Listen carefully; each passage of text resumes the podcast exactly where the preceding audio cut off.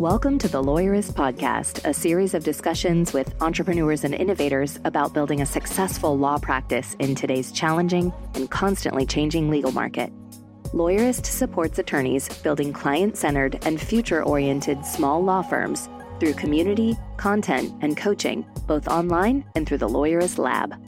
And now, from the team that brought you the Small Firm Roadmap and your podcast hosts. Hi, I'm Sara Muender, a business coach for small firm owners here in Lawyerist Lab. Today, our amazing lab community director, Jennifer Whigham, talks with Phil McKinney about his book, Beyond the Obvious, and discovering how to get back to asking the right questions. Today's podcast is brought to you by Posh Virtual Receptionists, NetDocuments, and LawPay. We wouldn't be able to do this show without their support. Stay tuned, we'll tell you more about them later on. One of the famous quotes that I live my life by is The quality of your life is a reflection of the quality of the questions you ask. You could also say that the quality of your business is a reflection of the quality of the questions you ask. And I'm so excited for Jennifer's interview today with Phil McKinney because they're talking about one of my favorite topics, which is about asking powerful questions that lead to breakthroughs and innovation. I'm guessing you're here listening to this because you're trying to build a different kind of law firm, one that serves clients better, solves problems, and makes an impact in the most profitable way, of course. And that's why we exist. As someone who relentlessly plays the devil's advocate, I'm so proud to work at a company that values curiosity and critical thinking and continuously questions, tests, and analyzes the old ways of doing things in order to build better businesses. That's why we call our law firm business coaching program Lab. And it's so fun to experiment in the way we do to solve problems. So, whether you think of yourself as creative and innovative or not, I know you're going to have so much to take away from Jennifer and Phil's conversation. And I encourage you to listen with an open mind because the law firm business of your dreams is going to require it. It's time to rethink how we practice law and serve clients. There is a better way, and we here in the lawyerist community are going to help you find it and create it. So put your lab coats on and let's dive right into Jennifer's conversation with Phil McKinney. I'm Phil McKinney. I'm the author of the book Beyond the Obvious. I've spent the last 40 years of my career in the innovation and creativity space. Mm, welcome, Phil. And I am the one who brought you on in our podcast brainstorm because I read your book. I'm not a lawyer. Our audience is lawyers, but I feel like I suffer from what our audience suffers from is that I think I cannot think of ideas. I'm not innovative, that you're born with it, that it must be something you have innately or you don't have it at all. But I suspect that is not the case. What is your take on that? It's actually quite common. You know, when I go out and I do public speaking or run workshops, and I always ask people in the audience who considers themselves being highly creative. Mm-hmm. And it's a, it's probably about 10% of the people will raise their hands. And that's disappointing because everybody is naturally creative. The challenge being is is reigniting that passion, re- reigniting the the ability to see things differently. Think back you go into a kindergarten class and you ask kindergartners to show you a piece of artwork or you know show you a dance they created or sing a song they've made up. Every kindergartner will do that. Now you do it for every grade through 12th grade. Yeah. And it gets less and less and less because we teach conformity. We teach to you know don't stand out be like everybody else. But then you get out of school you get into your first career and the marketplace needs ideas. The creative economy is where we are heading now. And it's no longer about what you can do with your hands. It's going to be about your ability to solve problems and to solve them in unique in different ways, not formulaic. Right. And I think that really touches on it is that conformity. You get to a certain part in school where they're what they're teaching you is to get ready for a world where you go to work eight to five, you listen to a boss, you get into the kind of the capitalism wheel and you just go and go and go without using any of your creative potential. How do people knock themselves out of that when it is so ingrained from a small age? It is hard. One, you need to drive yourself, right? You mm. can't wait for somebody else to pull it out. You've got to have the desire that says, look, I know I'm creative. I may not know how to do it. And it's like a it's a muscle. It's like any other muscle. You know, you're not a couch potato on a Friday and say, I'm gonna run the Boston Marathon on Monday. Right. Right. So you got to get up, got to get off the couch, try a few things. Monday, you walk around the block. Tuesday, maybe you walk around two blocks. Wednesday, you may jog a little. You build up to it. Just as you would do any other physical exercise, your creativity is a muscle. If you haven't used it, it's atrophied. So now you need to exercise it. But it's not that hard. It's not this big, deep, dark secret. You know, I get this all the time where you know, some big innovation consulting company goes out there and they've got the magic 10 steps. You follow their magic. Mm-hmm. It's not the case. It's just your own natural ability. Now, there's ways to think about ideas and how to come up with them and how to not settle for the the obvious ones right. and how do you dig deeper into those uh, that to that next level but once you start exercising that muscle and you start seeing its impact people's eyes get open pretty quickly. You know, in fact, I teach a five day innovation boot camp, and I tell people we start you off on Monday and we actually survey people. How creative do you think you are on Monday? And then we measure it on Friday. And it's transformative mm-hmm. because people see it, they immerse in it, they get the experience with it, and they see that they do have this natural ability. They've just forgot about it. It got shoved into the back with do your test, get a high score, get your GPA, graduate top of your class. And it's all about conforming because you're being measured on giving a predicted answer the teacher, professor, instructor wants versus you get in the real world, there's never a problem that has a single answer. And so, therefore, naturally, you have to be creative to look at all those possibilities. And we've lost it. And I think one, it's a great opportunity for people, but I also think it puts we're at risk because we don't help people unleash their own personal creativity.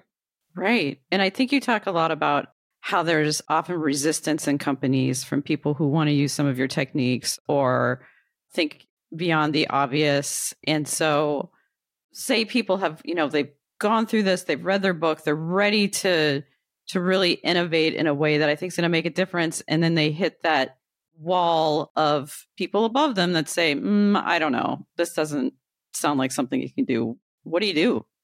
Yeah, we talk about it in the book, yeah. and that is is what, what I refer to as the innovation antibodies. Right. I love that phrase.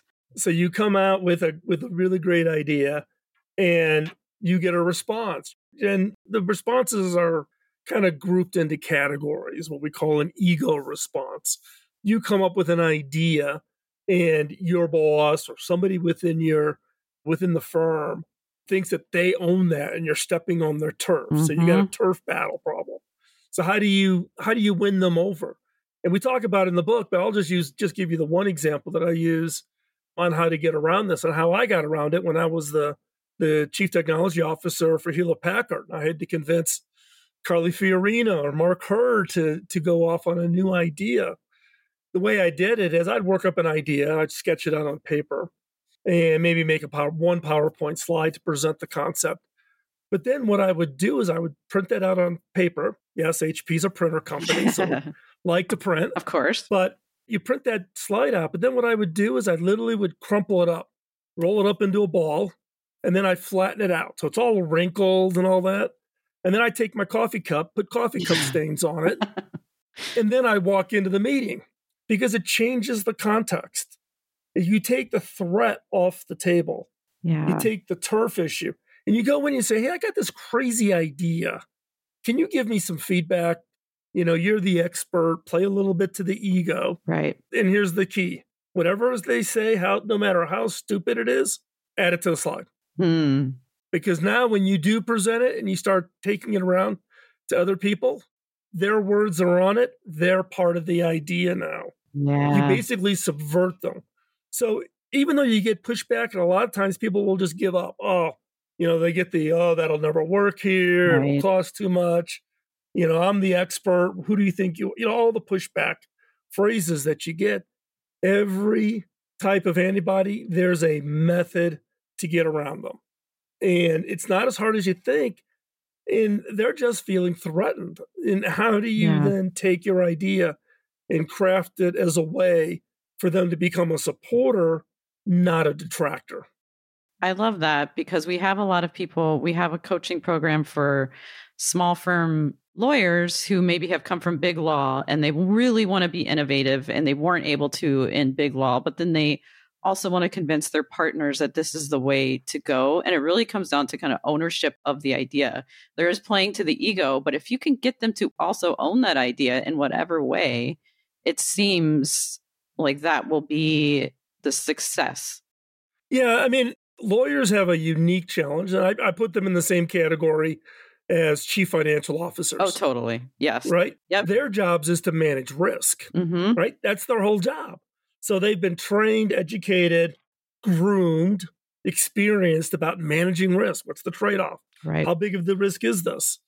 And so, you know, even like inside the firm where I'm the CEO now, we're 240 employees, right? And we have a, a six person legal team for intellectual properties and patents and Yeah. international law, et cetera.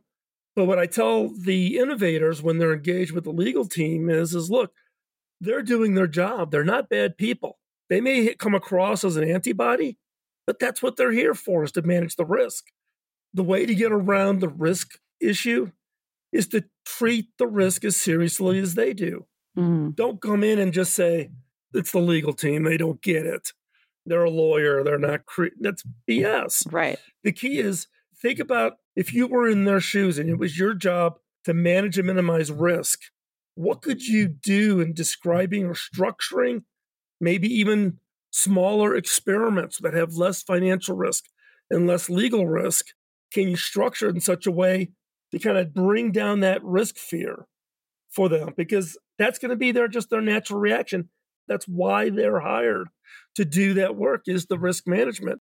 I think this is where innovators need to adapt, and that is understand the person on the other side of the table and adapt the idea. Don't get into this mode of, oh, they just don't get it. They're mm-hmm. not creative. They're blocking, whatever. No, understand their perspective and then adapt how you present your idea in such a way that you solve for their problem. Their job is manage risk. They don't want mm-hmm. the organization to have a big legal exposure or big financial exposures in the form of CFOs. They're just doing their jobs. Yeah. And I like the idea of when we talk about, you know, we have this creativity as a child and it gets kind of beat out of us. But also, these people that work in risk management or lawyers, they were also those children.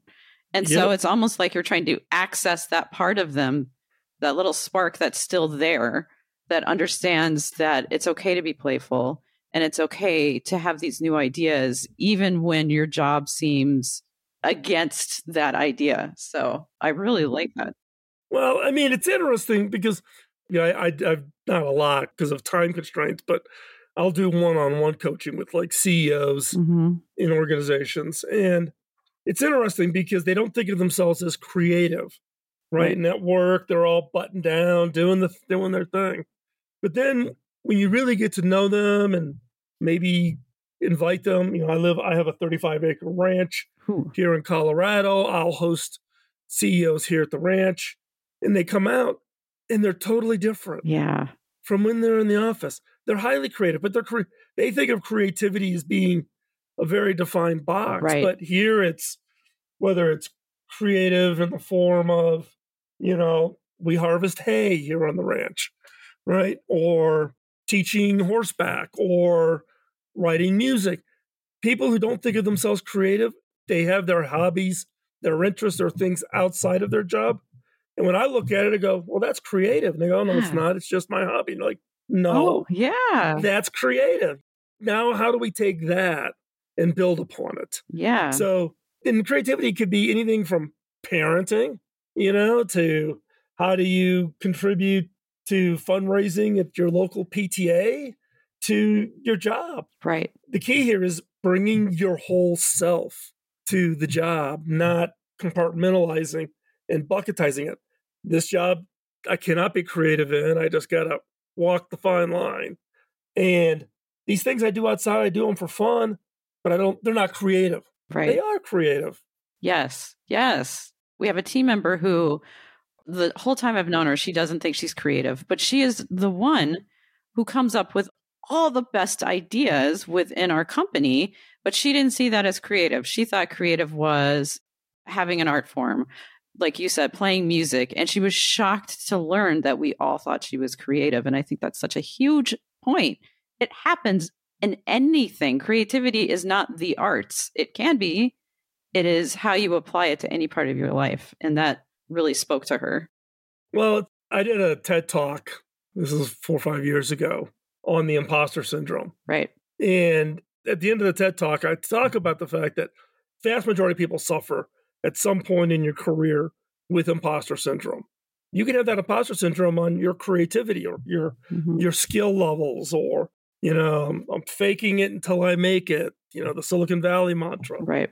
But when you see somebody doing something amazing, like in this case, this team member is highly creative, the fact that you said something totally transforms their own perspective in their own creativity.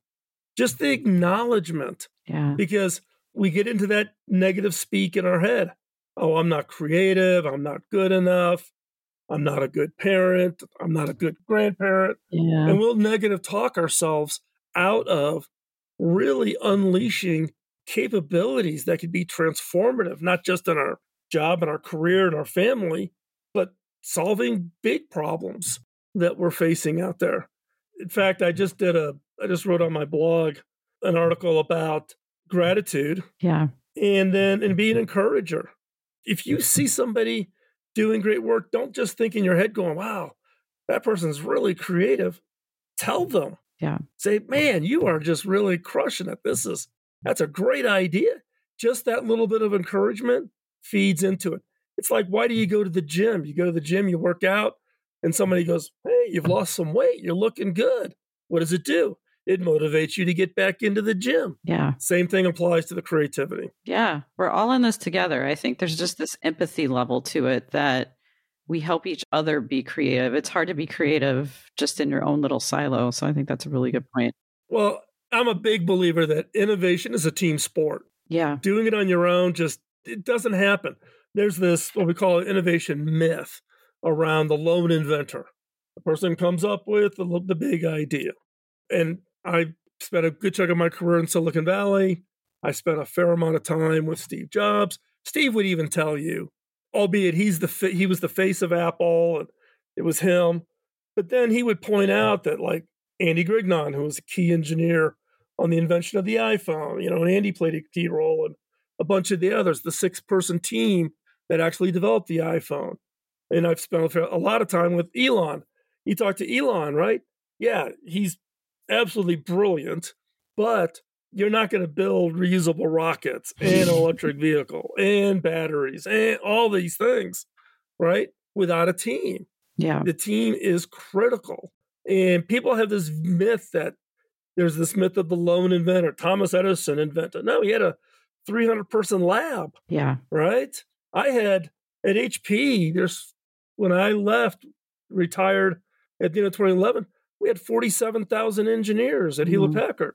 You know, yeah. you're not going to ship 40 million laptops as a one person operation. Right. It is a team sport, and each brings a different skill, a different perspective.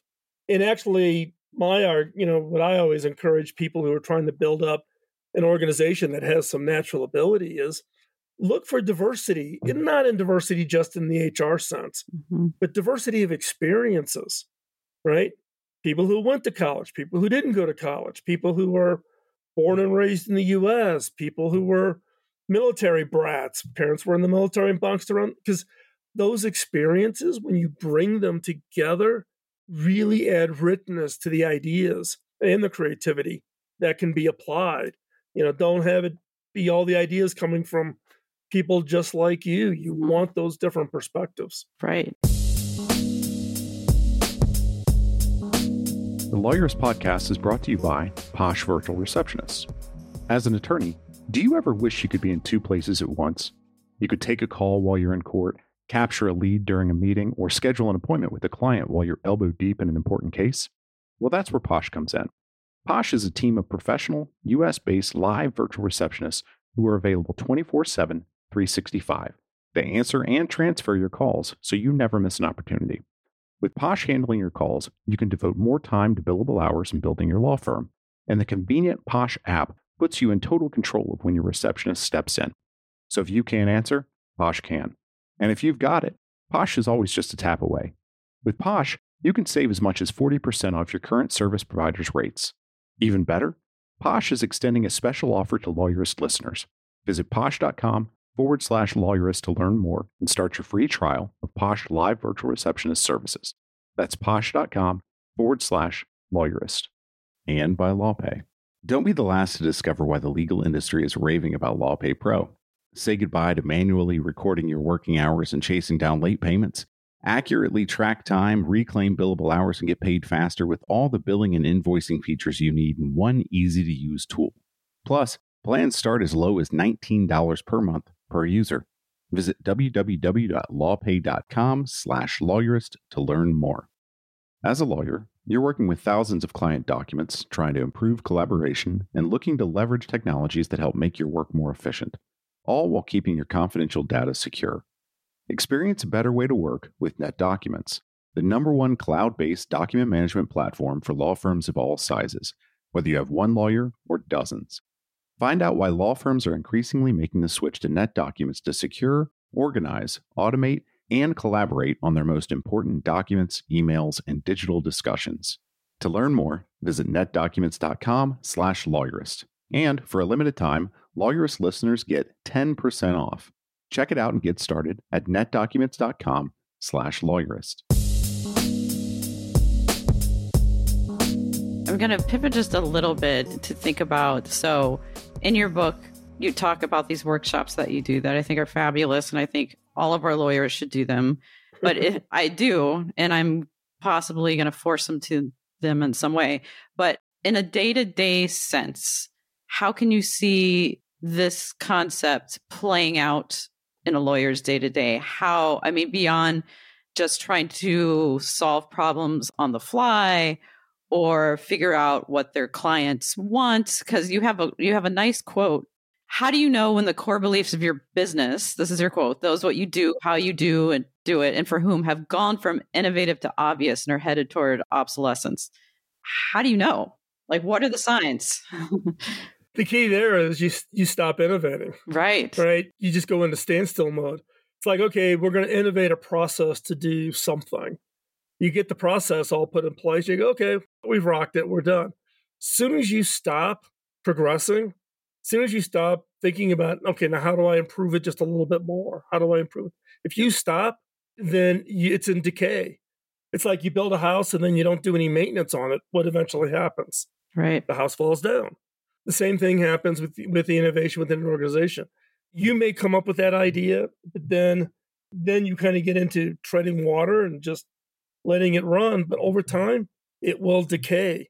Even the innovation process, and I tell people, there's no magic process. There's no, you know, go read that book and that's 10, you know, here's the 10 steps and read that book. And no, go find and look at all the different ways to innovate and steal from the best. Mm-hmm. You need to create a process that works for you, that works for your organization, that works for your team, because everybody's different. Don't try to conform and jam something in that's not going to work. But also, do not settle. Yeah. Keep innovating, even innovate the way you innovate and keep working it. One of the exercises we do in the bootcamp workshop is teaching what I do every morning to just exercise the creative muscle. And that is there's a particular format to a Moleskine notebook called the Moleskine Professional. And in it, it has a certain page layout that I just find that works for me. At the top in the block, I'll define a problem, an opportunity, something I want to go solve. Then down the side, I just crank out ideas. I don't rank them, score them. I'm just doing ideas. And I do this for 20 to 30 minutes every morning. Hmm. I do that for five days. I take Saturdays off. Sundays, then I go back and look at the five days of ideas and I rank them. I prioritize them. Well, that's really good. That's eh, not so good. If I could combine these two, that could be pretty interesting. And then I rank and prioritize them. One is is it just exercises just exercises the creative muscle. And the problems can be how to raise more money for the PTA or Mhm. how to how to sell more popcorn for the Boy Scouts or whatever. Or it could be job related, but it's just part of that exercise. On a day-to-day basis, just giving teams and individuals, staff, whatever, permission to say, just take 30 minutes. Even this I do in the morning because I have to get up. I've got a podcast. I've got, you know, I write two articles a week for publication. You know, so I'm up in the morning writing before my day job begins. Yeah. So I do this as just my exercise. It's kind of my warm up. But giving teams permission says, you know something, it's worth it to the organization for you to take 30 minutes every day and innovate, Yeah. create, come up with ideas. Organizations, you can hand out a problem statement to the organization and say, this week, everybody spends 30 minutes a day coming up with ideas and we'll and we'll have pizza on Friday and everybody shows shares their ideas Yeah. you know so there's ways to kind of warm an organization up but it's an activity just like walking just like going to the gym whatever your passion is that gets you into a habit playing golf every week whatever creativity needs to become that habit needs to be something that's done where it just becomes just naturally part of everything you do Yeah. And how do you create? So, say you have your team uh, do these warm up exercises in the morning, which I think is great. And maybe you all get together, like you said, you have pizza, you go over the ideas. How do you create this sense of psychological safety where people feel comfortable just saying whatever wild idea that they wrote down? Because sometimes the wildest ideas get distilled down into a great idea, but not Yep. everybody feels brave enough to say what they think sounds crazy. So the way we do it, the way we teach it is so when you're doing it by yourself and you're doing it in your notebooks or whatever, that's what we would call individual ideation. Whether you do brainstorming or what we call electronic suggestion box, there's thousands of methods to collecting ideas, but it's all part of ideation, generating ideas. So you're sitting by yourself, you're coming up with whatever approach, but you're listing out your ideas. Then what we do with, after a time, could be the end of the week, it could be after 20 minutes. We have everybody go back through their list and pick what they think are their three most exciting ideas. And then we just have them put it onto the post it notes. So then they stand up and they go through the post it notes. And what you tend to find, particularly with a team of eight or nine, is you're going to have some pretty close duplicates. Mm. Thing, people coming up with it. So then you just, person one puts up idea and person two says, well, my idea is kind of similar to that. Stack it on top of the post it note.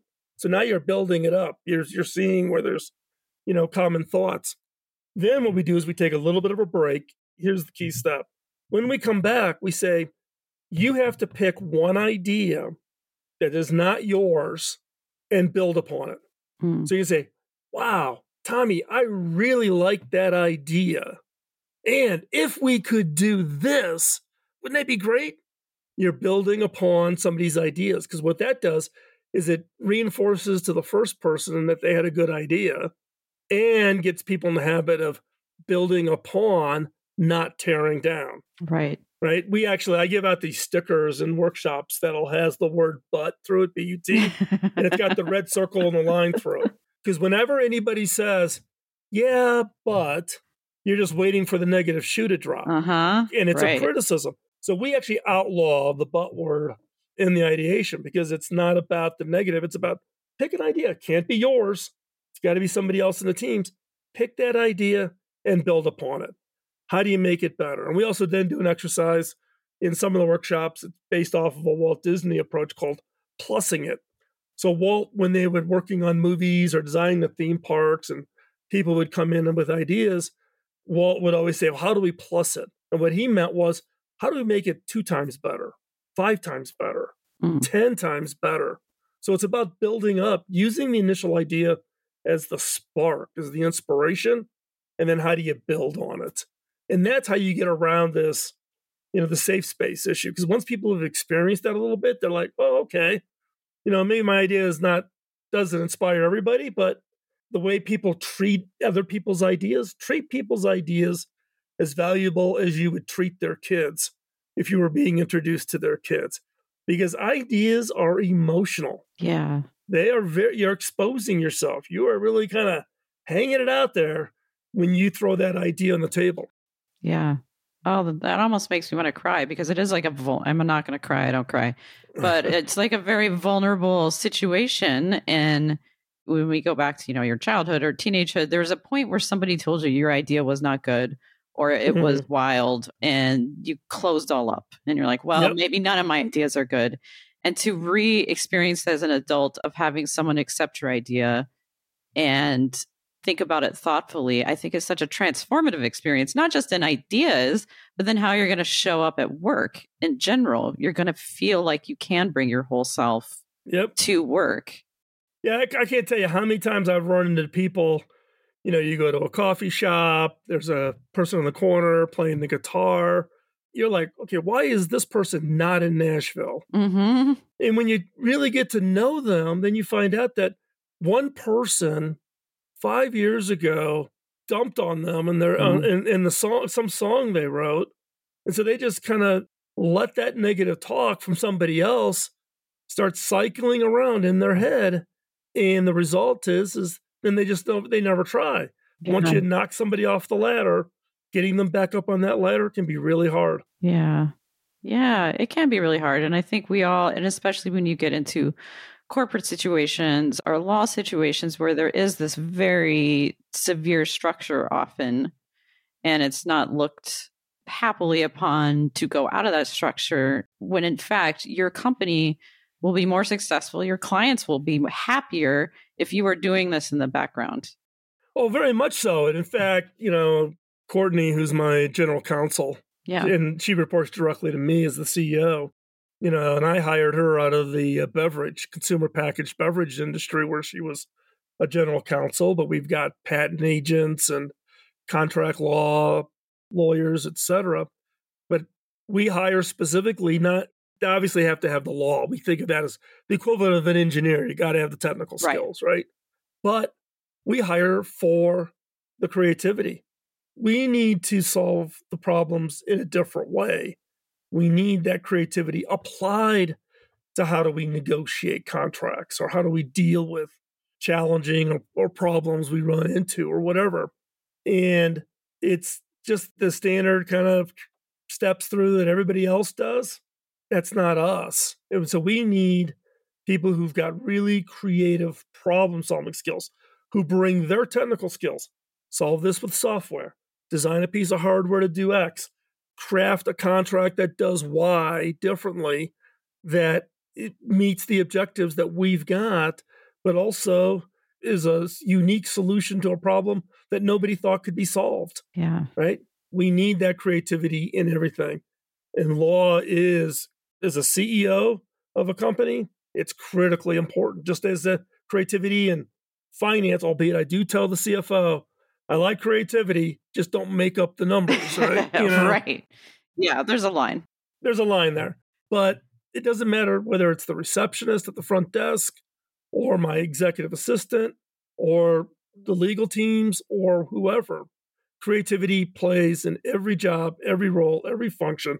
And 100% of everybody, I don't care who you are, you are creative. You just need to find it, you need to unlock it, and you need to exercise it. I love that. And to finish up, we always end our workshops and things like that in our program with an action step.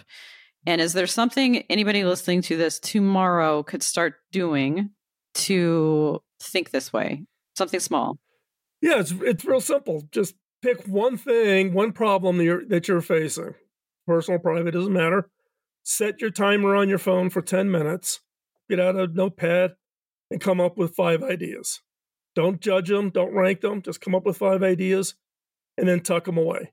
Wait till the next day, look at them at that, and then continue to build on them. You just do that. Just start off with five or 10 minutes every day, just like your exercise. Before you know it, your creative muscles back in shape. That's something I'm going to start doing tomorrow. Thank you for that. Well, thank you, Phil. I really appreciate you here. It was very exciting to read your book and then actually talk to you in person. so I appreciate it. Do you have anything else that we should know about any upcoming projects or anything like that? No, no um, not, nothing on the on the project base. I think probably the best is if people are interested in the space, they can follow my podcast. We are now in season 19. Oh, wow. Yeah. Congrats. That's Started 2005. And then uh, I, I write pretty regularly on my blog over at philmckinney.com okay. once or twice a week. And it's all on career, leadership, creativity, innovation. Perfect. Well, thank you so much for being here. I appreciate it. Thank you. The Lawyerist podcast is edited by Brittany Felix. Are you ready to implement the ideas we discuss here into your practice? Wondering what to do next? Here are your first two steps. First, if you haven't read the Small Firm Roadmap yet, grab the first chapter for free at lawyerist.com forward slash book. Looking for help beyond the book? Let's chat about whether our coaching communities are right for you. Head to lawyerist.com forward slash community forward slash lab to schedule a 10 minute call with our team to learn more. The views expressed by the participants are their own and are not endorsed by Legal Talk Network. Nothing said in this podcast is legal advice for you.